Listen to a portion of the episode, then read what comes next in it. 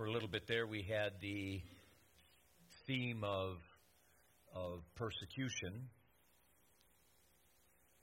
Well, what would happen if some people came bursting in through the doors? They had automatic weapons,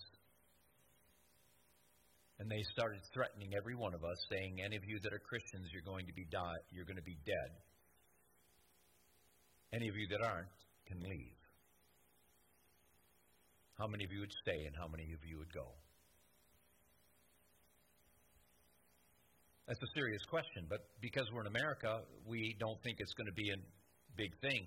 Yet, more than half of the true church in the world, I'm talking about true born again Christians, people that are walking with Jesus, more than half of the, the church in the world is suffering persecution or is on, in an environment that it could break out any moment. And do you understand the amount of people in the world that are true followers of Jesus that are facing that kind of situation every single day because they have surrendered their life to Christ? And because we haven't, we don't understand, because we're not in that situation, we don't really understand. What would make the difference between you staying and facing a bullet in the head or running out there to save your life? What would be the difference? What would be the one single thing? And that's really what I'm going to concentrate on the one single thing. And it's not a Bible degree, it's not denominational credentials.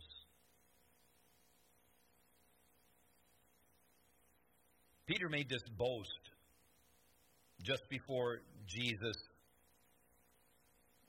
was going to be crucified, he made this boast I'll never deny you, Lord. I'll never deny you.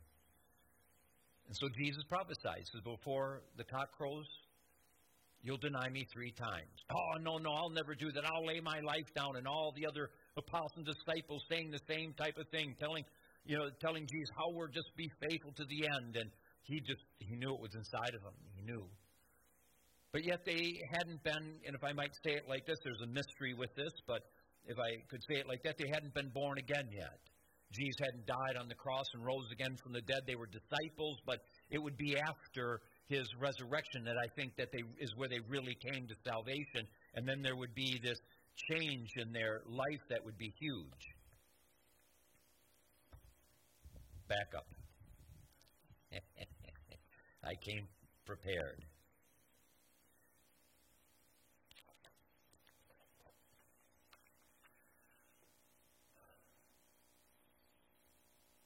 So what happened? Jesus was arrested. All the disciples fled. The only one we know for sure that ended up at the, the cross to see it was the Apostle John. None of the other ones were there. The women were there. The women showed up. Women were braver than the men. And it tells us in, in the Gospel of Luke that when, when Peter denied the Lord the third time, that Jesus turned and looked at him. Can you imagine that? I can a little bit. Because I've known times where I have failed my God. And I don't think it would be as bad as what Peter experienced. It said he went out and wept bitterly. Do you know what happened for the next three days? That man wept and wept and wept and wept and wept and wept. Agony for three days. Agony.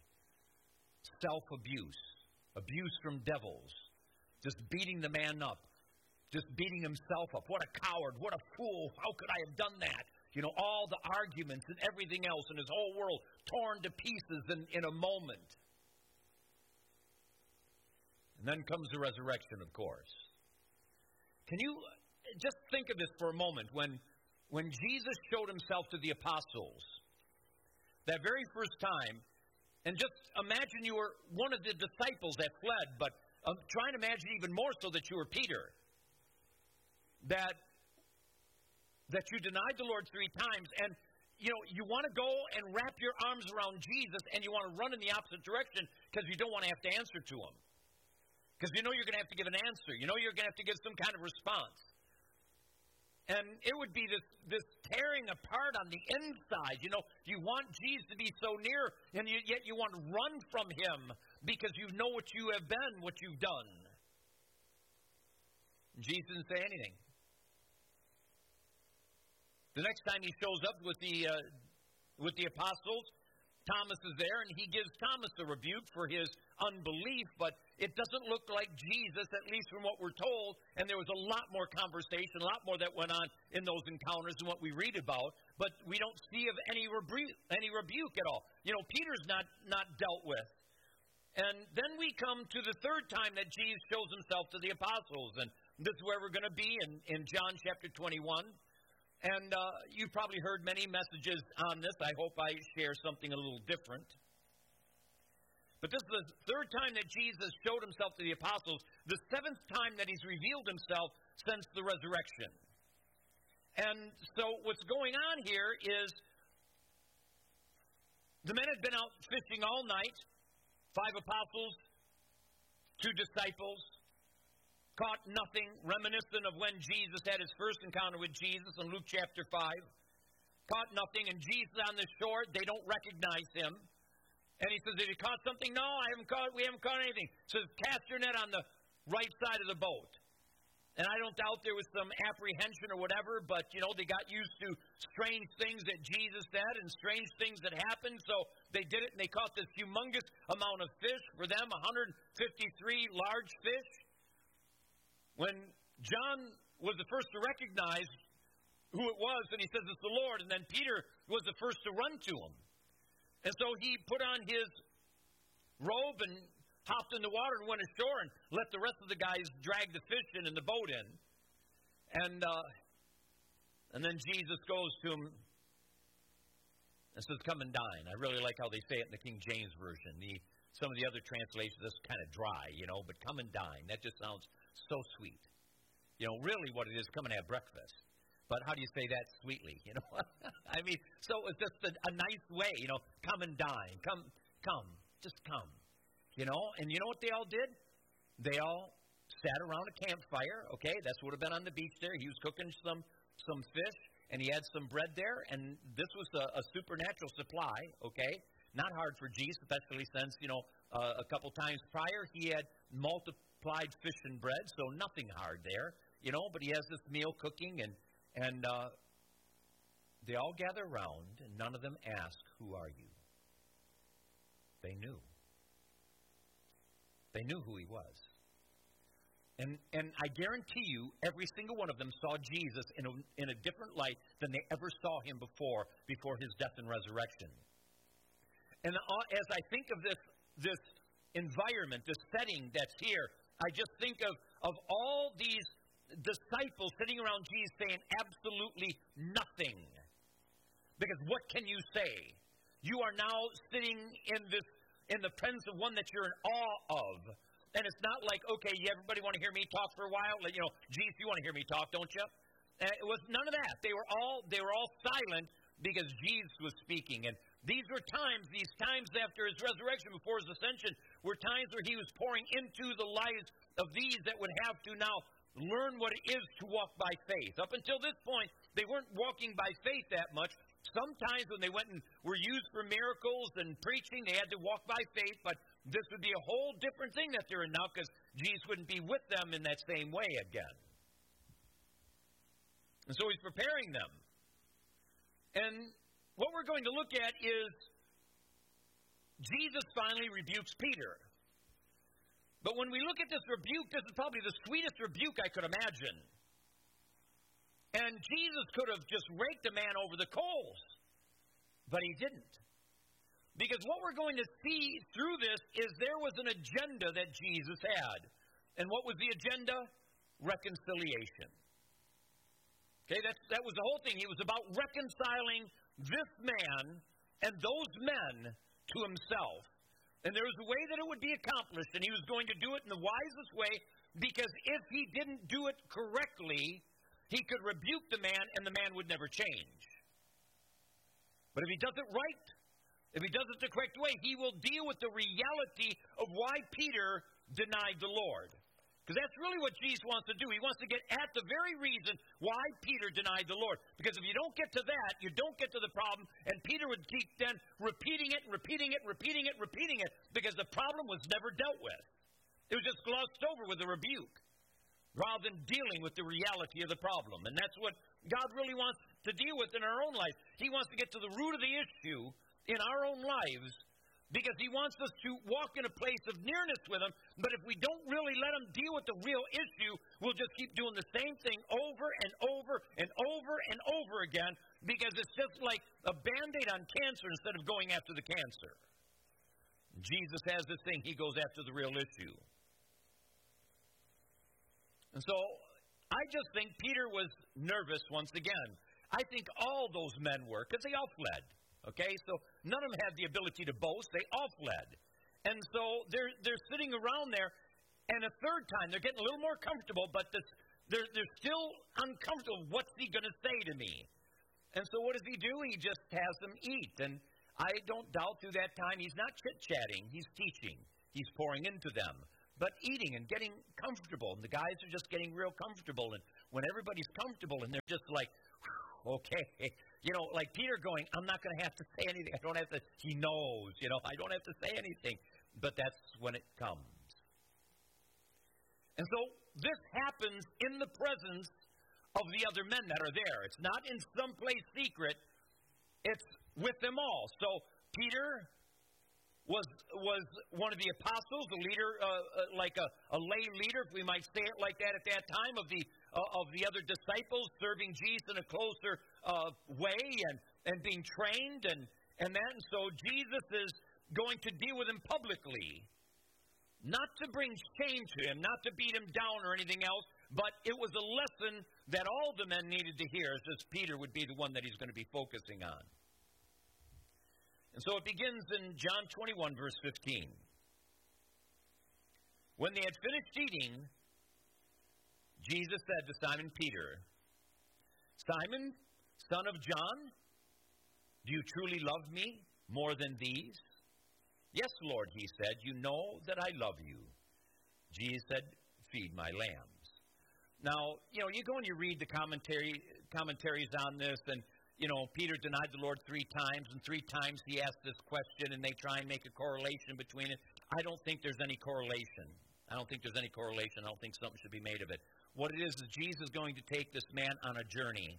He's going to take him on this little path to expose his heart. And this is what it's going to take to expose his heart, to help the man understand what was in him. And it had to be in this particular way. And so Jesus is being very wise. Now, to understand this, we've got to understand Greek. Okay? Because if we don't understand the Greek here, we're going to miss it. All right? We're going to miss it big time. So we have to understand the Greek. And, you know, sometimes it makes, sometimes it's important, sometimes it's not as important. This time it's seriously important. And so what happens here is Jesus says, Simon, son of John, do you truly love me more than these? And the word love there is agape. And agape is the highest, most perfect kind of love that implies a clear determination of the will and judgment. That definition comes from ISBE, the International Standard Bible Encyclopedia. That's a, a scholarly um, uh, work. And so it's a pretty good uh, definition of it. So this is how God loves. God loves by the choice of his will, not by emotion. So he chooses to love us when we're very unlovable, right? So he makes that choice. And I'm glad that he doesn't change because if he loves by emotion, he'd be like us, and our love can come and go depending on whatever way the wind's blowing. You know, but his isn't. His is a faithful, consistent love because of who he is, because it is a choice of the will. So when he loves people, he says, I choose to love you. And he's not loving us because we're good, because we're right with him even. He says, I choose to love you. Now, the difference is going to be whether or not we put ourselves in a place to know that love and experience that love and be able to benefit from that love. But he makes the choice. And so you have this word agape now, but you have this little phrase that adds emphasis to it. And this is important here. So, do you agape me more than these? And so this is a very important thought that's here. So I don't know how it played out, and I could give all kinds of scenarios. I'm not going to take the time to do that. But Jesus was saying, Do you love me more than these? And what would be the these right there? In his presence, it would have been the apostles and disciples. Do you love me more than these? Do you love me more than these men that you've been with for three years, three and a half years, that you have had this bonding with because you've been so close to them? The unity that can be there. Do you love me more than these? If his family would have been there, he would have said, you love me more than these? You love me more than your big strapping boys that are going to take over the family business. You love me more than your wife? Or it could be the aspect that he was pointing to the, the, to the fishing boat. There was a lot of money tied up right now in that boat with all those fish. Says, You love me more than this, Peter? More than your occupation? More than your identity in who you are as a man? Do you love me more than these? And the Greek doesn't play this out, but it really does become central to it. Do you love me more than yourself, Peter? Because that's really the problem that happens, because that's central to it all this love of self. And so he's confronting us about these other things in our life, these idols, these other loves, these other passions, and and so, do we love Him more than these? And so, do you truly love Jesus more than these? Now, I'm going to take that thought there, agape more than these, okay, love more than these, and I'm going to use a phrase through the rest of this message, and it's going to be to love God supremely, okay? That way, there it's a little easier than trying to put all those words together all the time. And uh, so, Jesus was asking, Do you love me supremely? Peter, do you love me supremely? But what does it mean to love God supremely? Have you processed that in your own life? Have you really taken the time to understand what does it mean to love God supremely? And so, of course, you get to the nitty gritty. Am I the supreme love of your life? Am I the love that's above all other loves? what we think so often is that love is kind of like a pie, and some people have a little pie, other people have a big pie. But it's a pie, and it's divided up, and we can give this much to that person, this much to that person, that little sliver, sliver to Jesus, and so on. So once the pie is all gone, we have no more to give. But that's not what the Word of God's telling us. We're to give Him the whole pie. And when we love Him with everything, then this phenomenal thing happens. He gives us the grace to begin to love others better than we could have ever loved Him before we began to love Him with everything. And so it goes totally against everything we think in the natural. Because if I will give him all my heart, if I will love him with everything, then I will love my wife better. I will love my children better. I will love the church better. I will love the lost better. I will love everybody in my life better. But if I fail to do that, what's going to replace this loving God supremely is going to be loving me supremely, which is going to make me selfish in my love towards everybody else. And so the only way that I can love better other people as I must love God supremely. So he's asking Peter, Do you love me supremely? What else does it mean? If you love me supremely, then am I your supreme source of pleasure? I mean, shouldn't that be it? That I like being with him more than anybody else? You know, prayerlessness reveals people who don't really like being with Jesus. And why don't they like being with him? Because they don't love him supremely. I mean, they can make all the excuses. They can say this and that about their situation. Oh, yeah, I love God. Oh, I talk to him on the, you know, when I drive to work. But the reality is, if you loved him supremely, you'd want to spend much time with him. It would not be hard. It wouldn't be twisting your arm or like pulling a, a, a tooth because it would be the joy of your life because you've come to love him supremely. You love being with him and you love spending time with him. And it becomes this joy. But if you can go and give yourself to other pleasures in this world, they may not necessarily be in and of themselves evil. They may just be things that consume the heart, consume the attention, and you almost can't live without them. Take the uh, average American. If you shut the TV off, they'll go through withdrawals worse than heroin. I'm not kidding.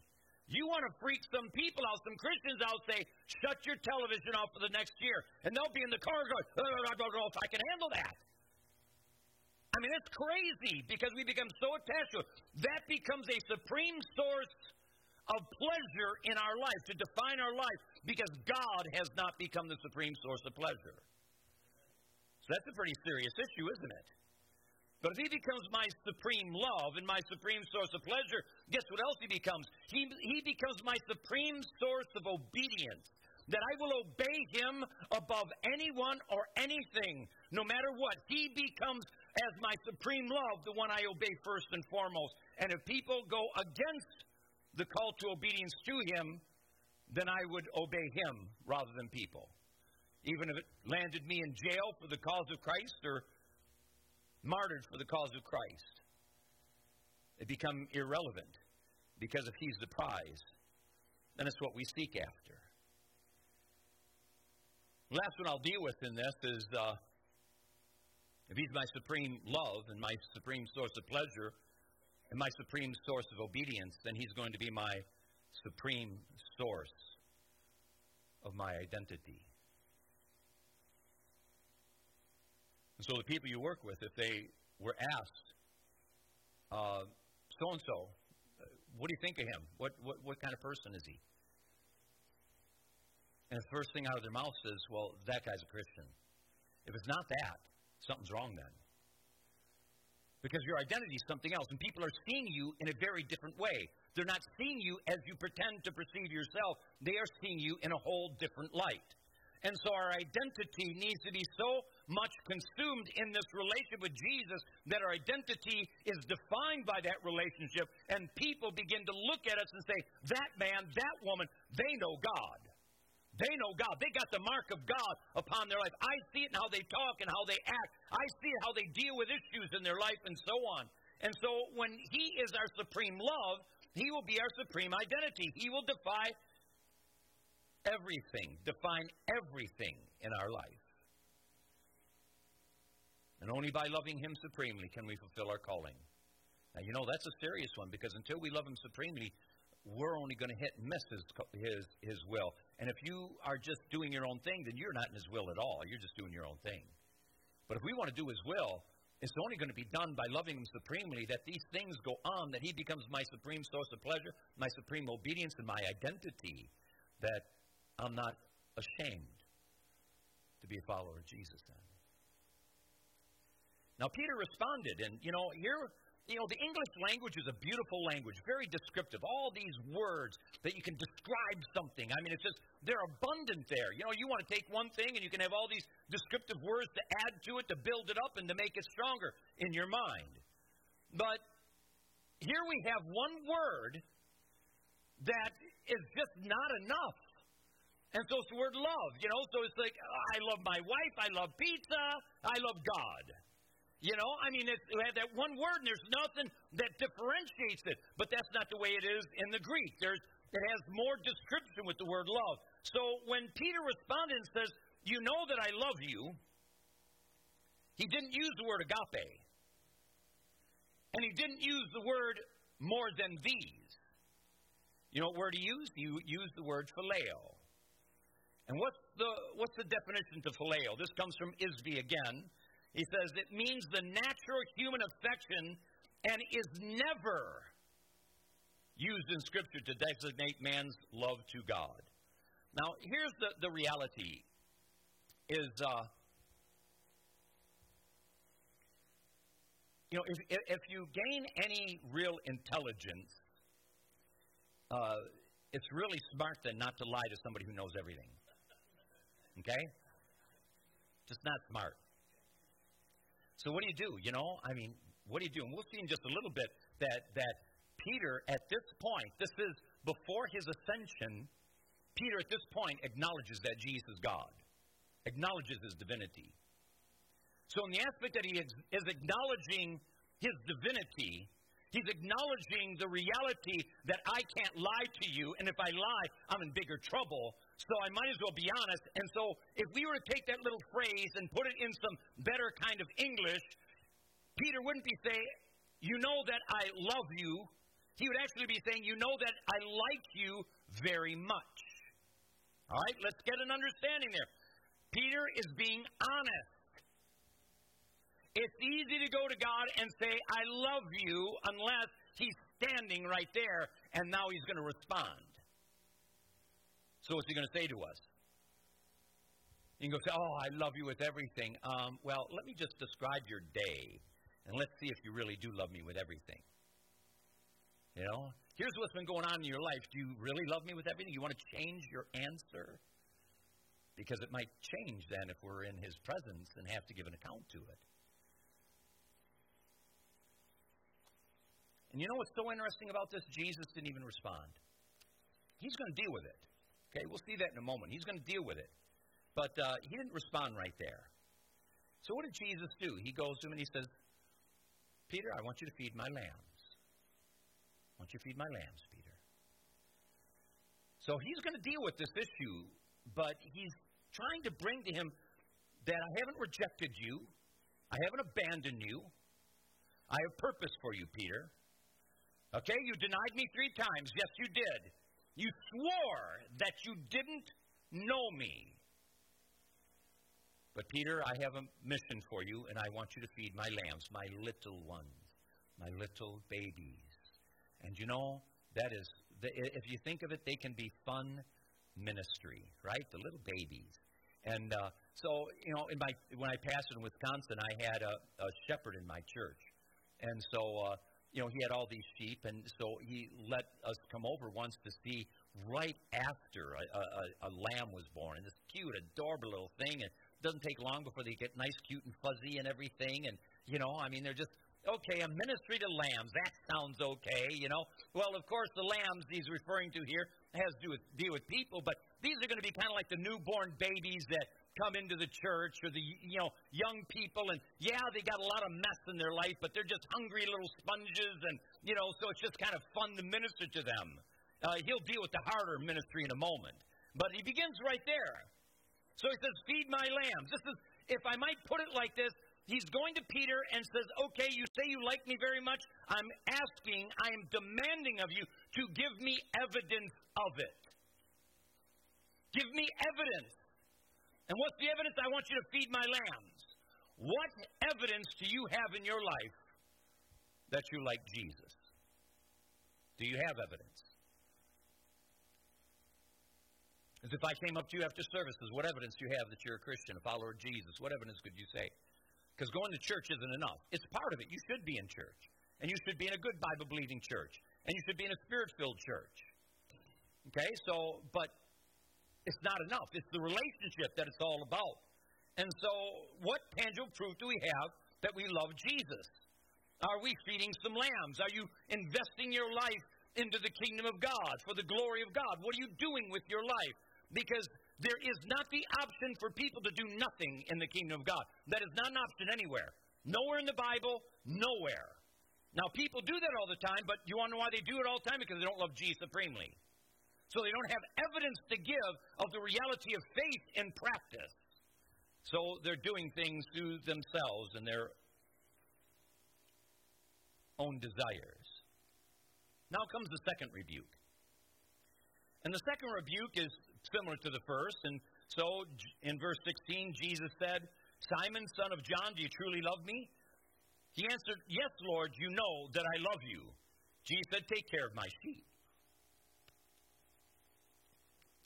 You notice anything missing there? You know what's gone from that statement? More than these. He removed that. So now Jesus is just saying, Do you agape me? And if I might put it like this, it's, it's more like the first thing he says, You love me supremely above everything, everyone, every possession, every desire. Do you love me supremely and Peter could not say yes. He could only say, I like you very much. So then, then Jesus said, Do you at least love me as much as you love others in your life? Have I at least gotten to that place where you love me that much?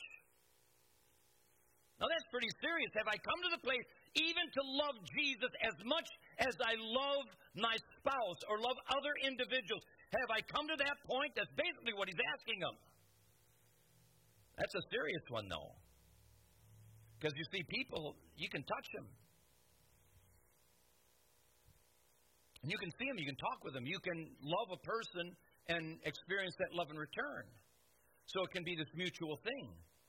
And the love that we present to God is by faith, yet that faith will have expressions, such as when we worship and He draws near and we feel His presence, or we're in the place of prayer and He draws near and we just we know that nearness with Him. So it's a real fellowship, but uh, you have the situation here that we have to say, have I really come to the place that I like him that much, even?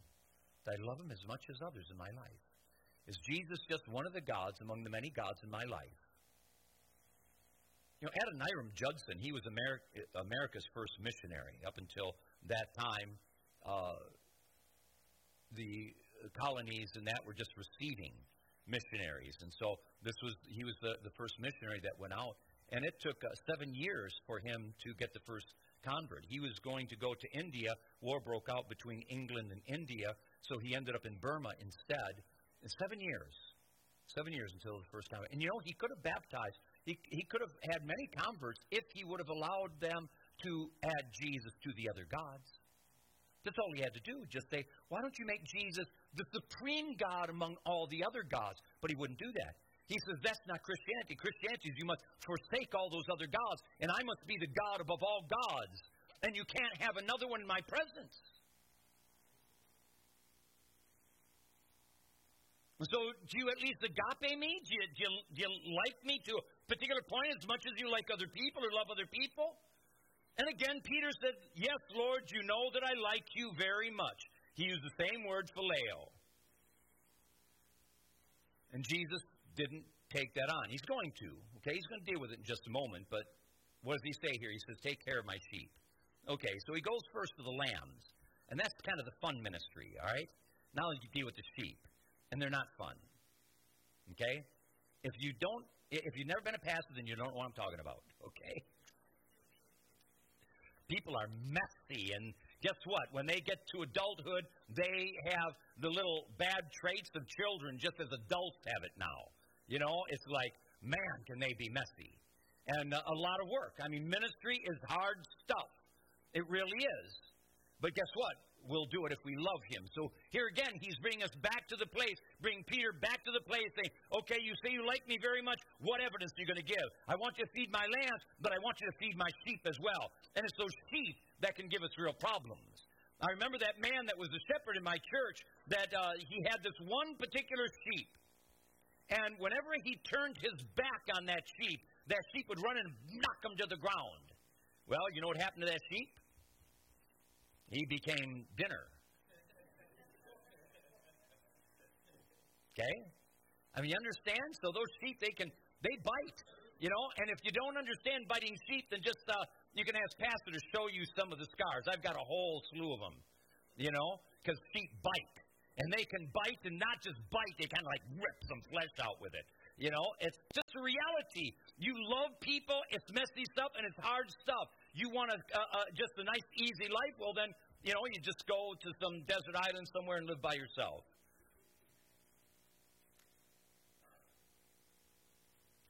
Now we come to the final rebuke. Verse 17 The third time, Jesus said to him, Simon, son of John, do you love me? Peter was hurt because Jesus asked him the third time, Do you love me? He said, Lord, you know all things. You know that I love you. Jesus Feed my sheep. Why was Peter offended that Jesus asked this the third time? He wasn't offended because Jesus asked the third time. He was offended because of how he asked the third time. You see, this is what Jesus said. First thing, Peter, do you love me supremely? Oh, you like me very much? Do you at least love me among your other idols and gods? Oh, you just like me very much. Well, Peter, do you like me very much? Really? You see, he put aside agape and he picked up Peter's word, phileo. Do you like me at least, Peter? That's what hurt. The confrontation. Why did Peter deny Jesus three times? Only one reason he loved himself more than God. Why does anyone backslide? Because they stop loving Jesus. Why do we go and give ourselves over to sin? Because we love ourselves more than we love Him. It all comes right down to that first commandment. Always that first commandment. Always must give an answer to that because that's really the reality of it. Because if we're going to walk with Jesus, it has to go back to that very first commandment, which is to love Him with all of our heart, mind, soul, and strength. And what is that? To love Him supremely, to love Him with everything, to be the definer of our life. But what happens is we become people who don't want to love Him all that way. We want to be people that, well, we love the world and we love Jesus and we got all these other gods and we hope it's okay with Him, but that's not the way it works. It's not. It's not the way it works. And so those guys come rushing in with their automatics. There's only one reason why you stay in this room. That's because you love Jesus more than yourself. A Bible education will keep you here. Being a pastor, some teacher, prophet, or whatever you want to call yourself won't keep you in here. None of that will. Only one thing would keep you. Only one thing and one thing alone, and that would be to love Him more than you love anybody else. He didn't say when we're confronted with those things that would be easy. He never said that.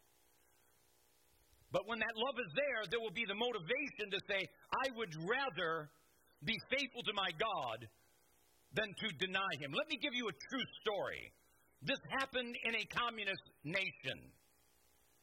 The secret police came in to a house church that was meeting secretly, and they, they broke in and they went up to all the people there. The, all the, the, the police came in and they went up to them and says, Any of you that are not Christians,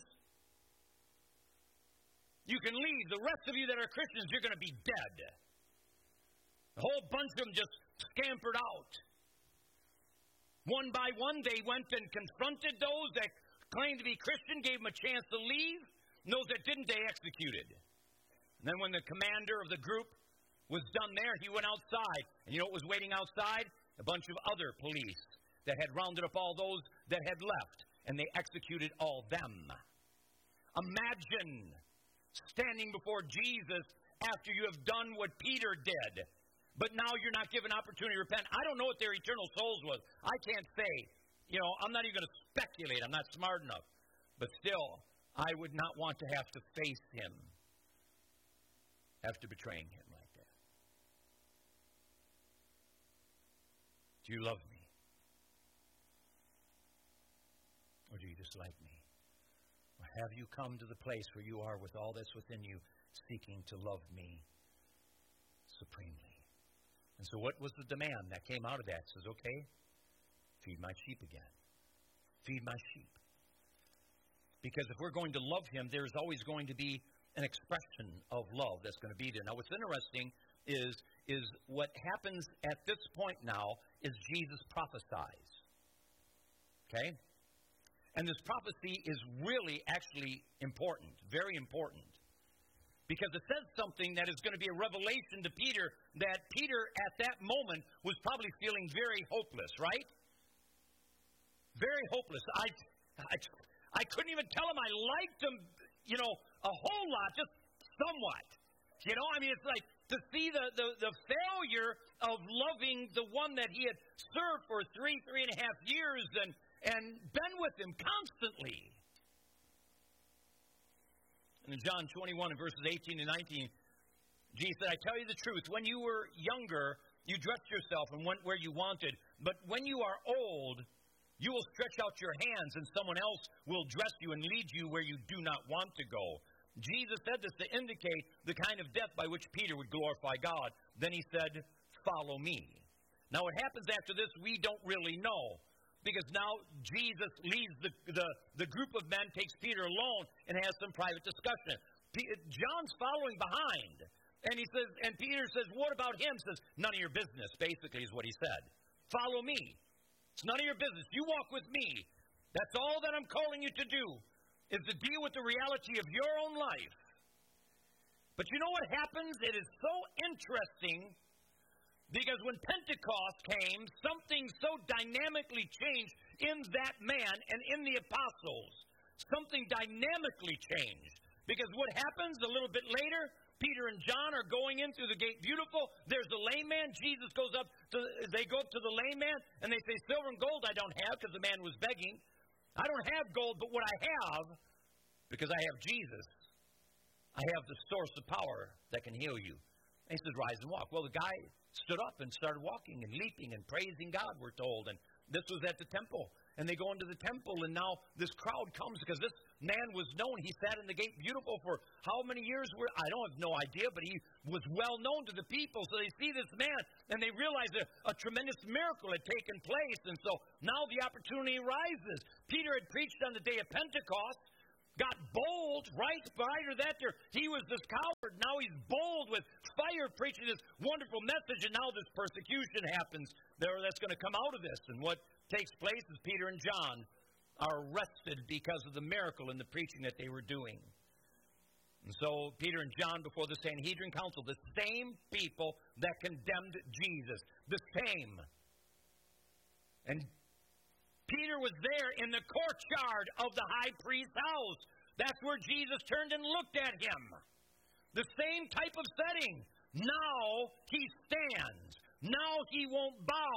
Now he has come to the place to begin to love Jesus more than himself and found it to be the courage that was necessary to stand in something that could be otherwise disastrous. And then you have a couple verses later in Acts 5, the apostles are arrested. And how many of the apostles, it doesn't say, just the apostles were arrested. And uh, what happens there, though, they're set free by an angel. Okay, so an angel comes and sets them free. What do they do? They don't go and cower in a corner. The next day, they're back in the temple preaching. You understand? Something had happened in them. Pentecost made this difference. But it was more than just Pentecost. I believe Pentecost became the impetus, the power, the, the, the, the, glory that would come there to help them. But now, when that help was there, they still had to make the choice to love Jesus more. But they were making the choice. It was becoming more and more real to them. And so they began to preach in the temple. What happens? They go and they find that they're not in the, they're not in jail. They find them then in the temple. They take them and they flog them now.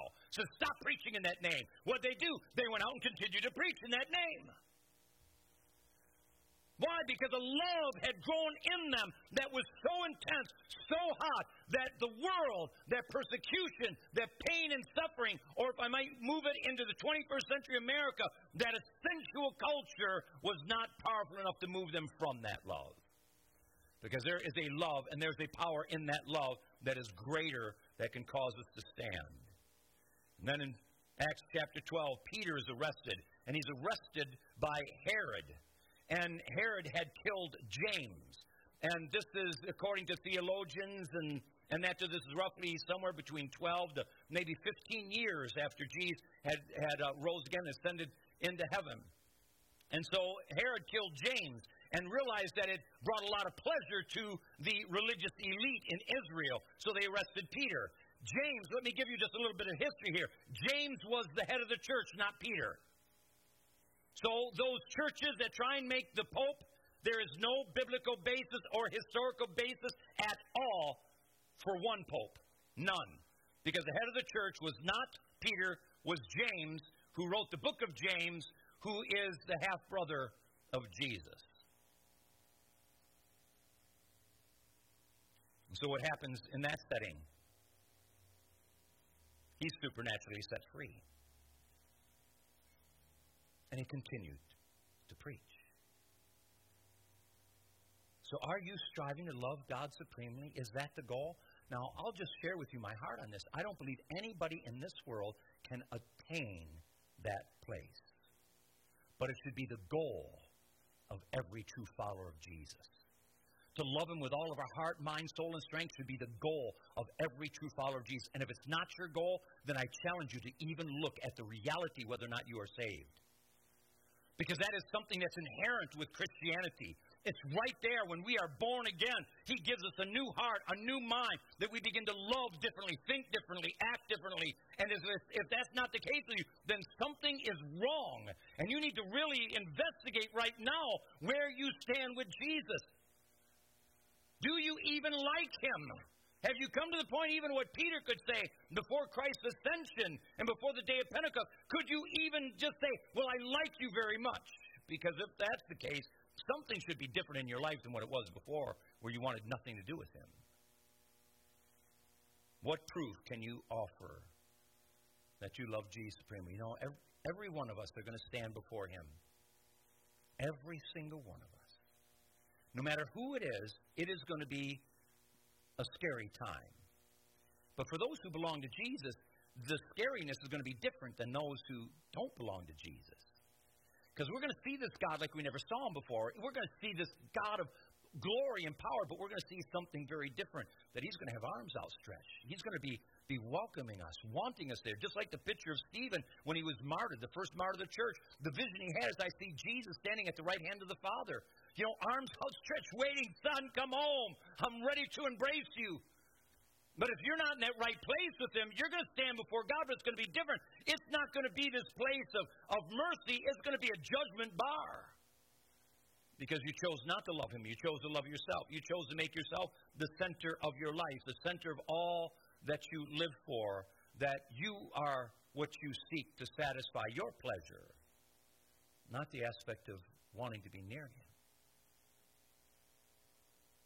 And you know, I can't help any of you with that.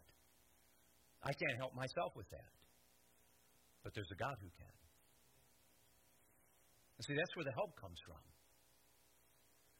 Is that when we see we're not loving them like we should, you can't just go and say, okay, I'm going to start loving them. Well, you're fighting against everything of your flesh and everything of the world and everything of a culture. You have to have supernatural power. You have to have help that comes into your life in a way that brings it to a place to be what you could never be outside of that. Grace that gives you power to begin to love Him in a way you've never loved Him. And what, what's going to happen when you begin to love Him more, you will find that He is worth the pursuit.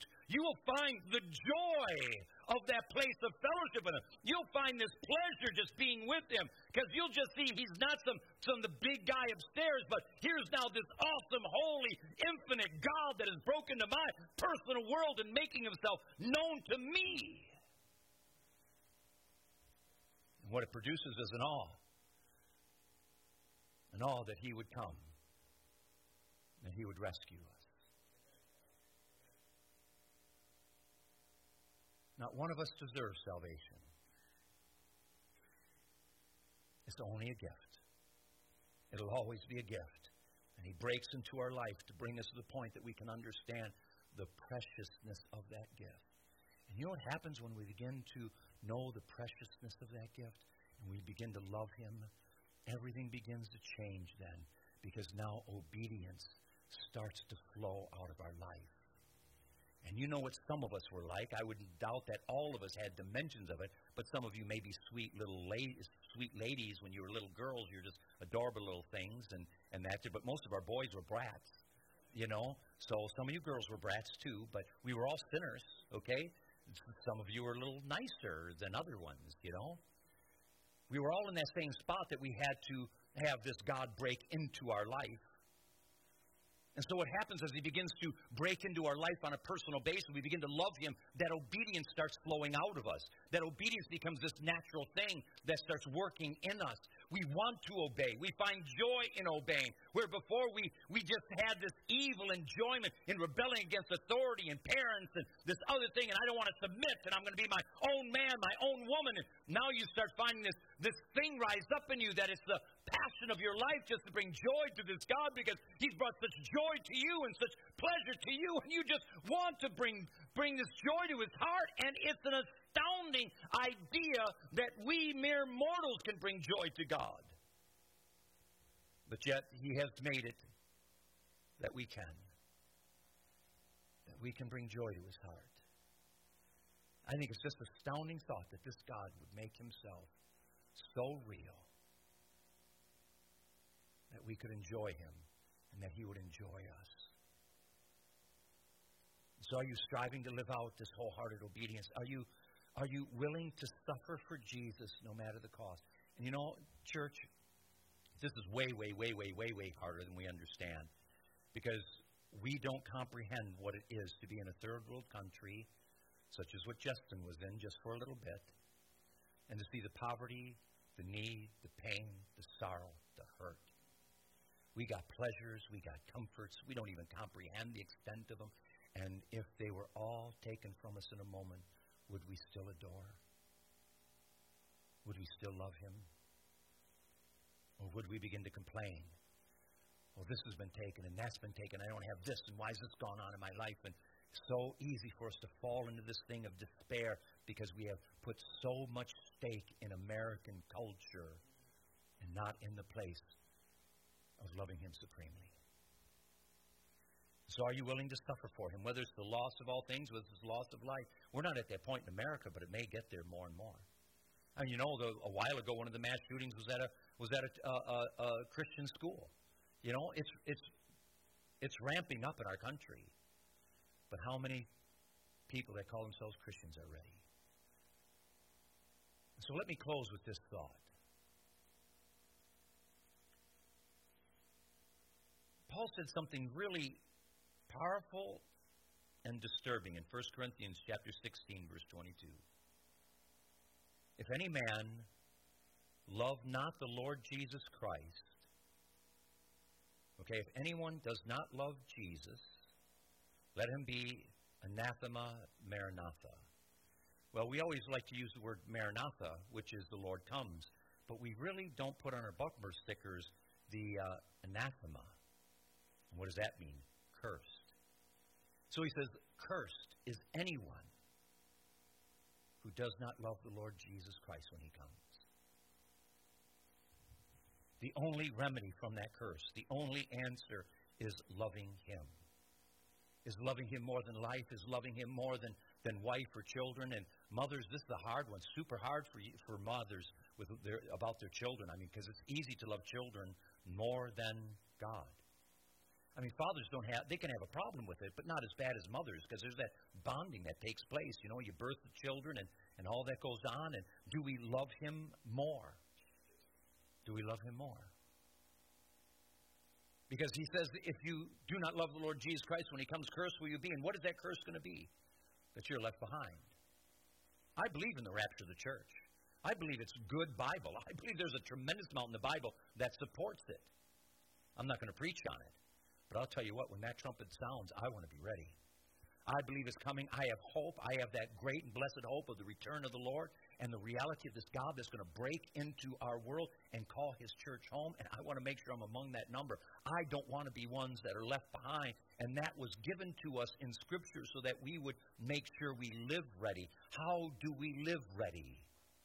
Only really one way to love him more than anything, anyone, any person to love him supremely. Father, we come before you now in the precious and wonderful name of Jesus.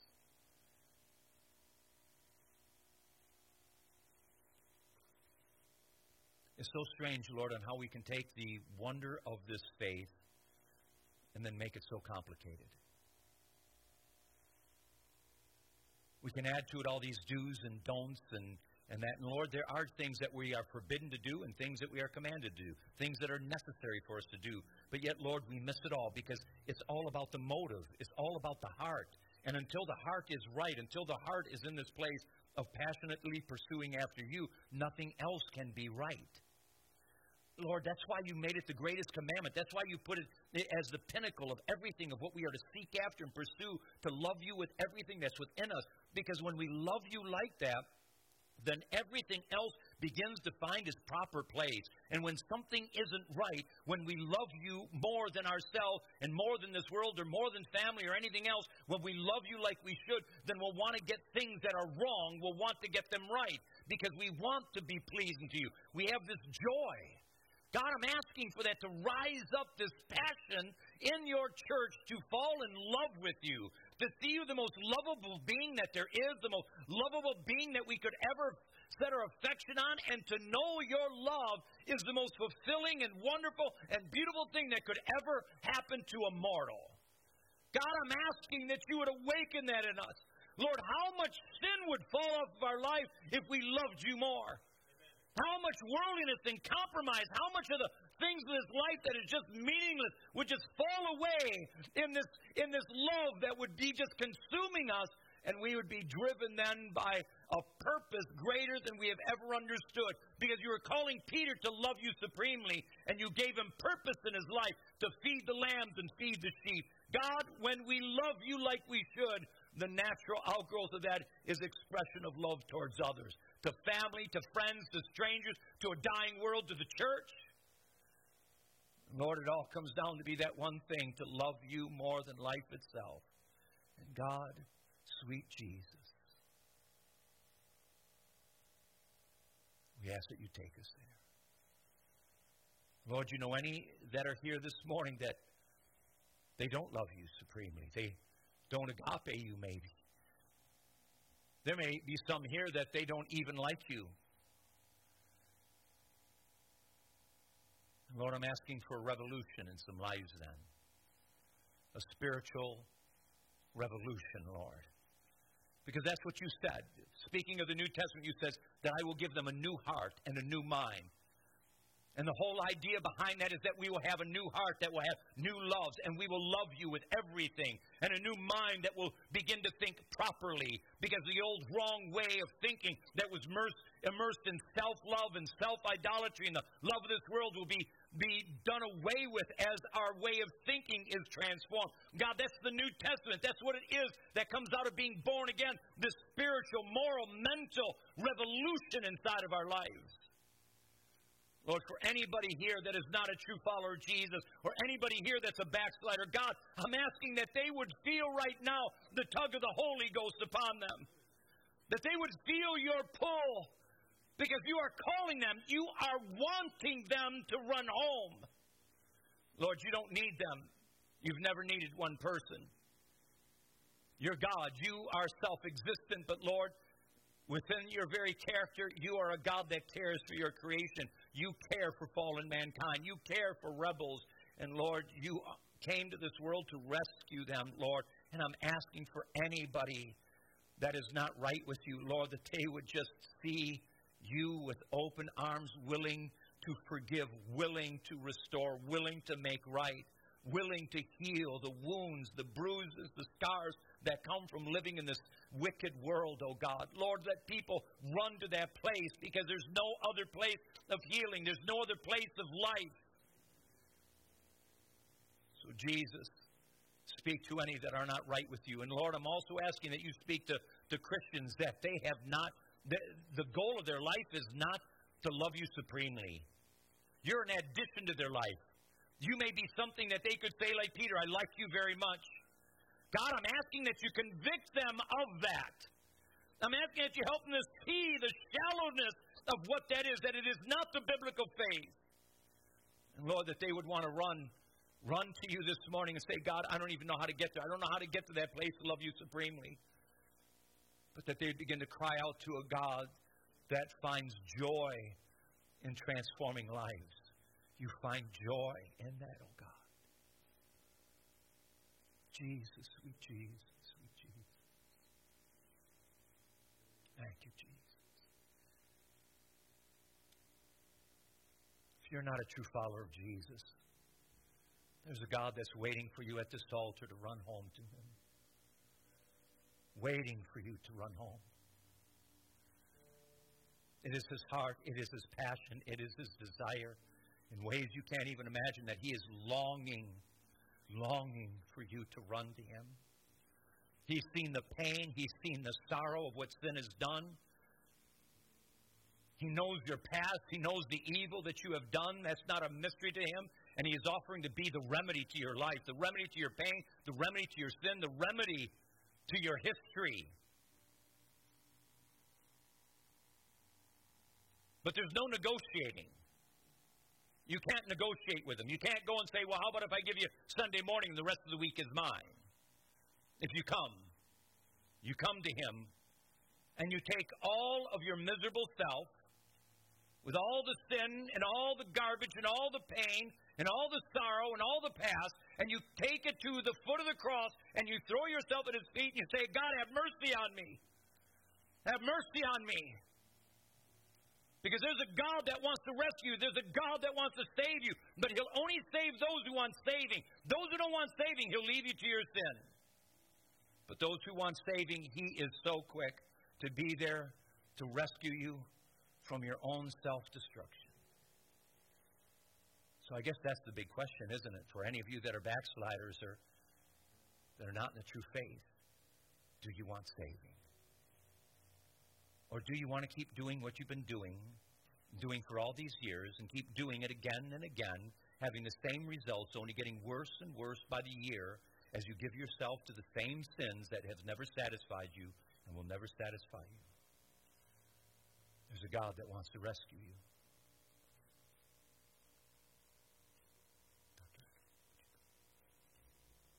Dr. Adam.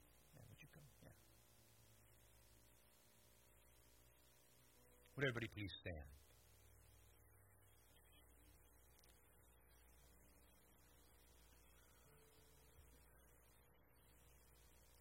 For some of you, the thing that will keep you from this altar, from coming to Christ, is your pride.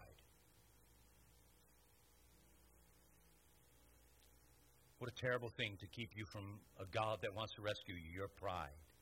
That you are so afraid of what people think. Because that's what pride is. Pride is fear of man, being afraid of what people think. He's calling you to run home to Him. All that matters is whether you obey and you run home. That's all that matters. If you are not a follower of Jesus and you want to come home to Him, if you're a backslider and you want to run home to the Father, I want you right now to walk down this aisle and walk up to me. I want you to lay aside your pride and your fear.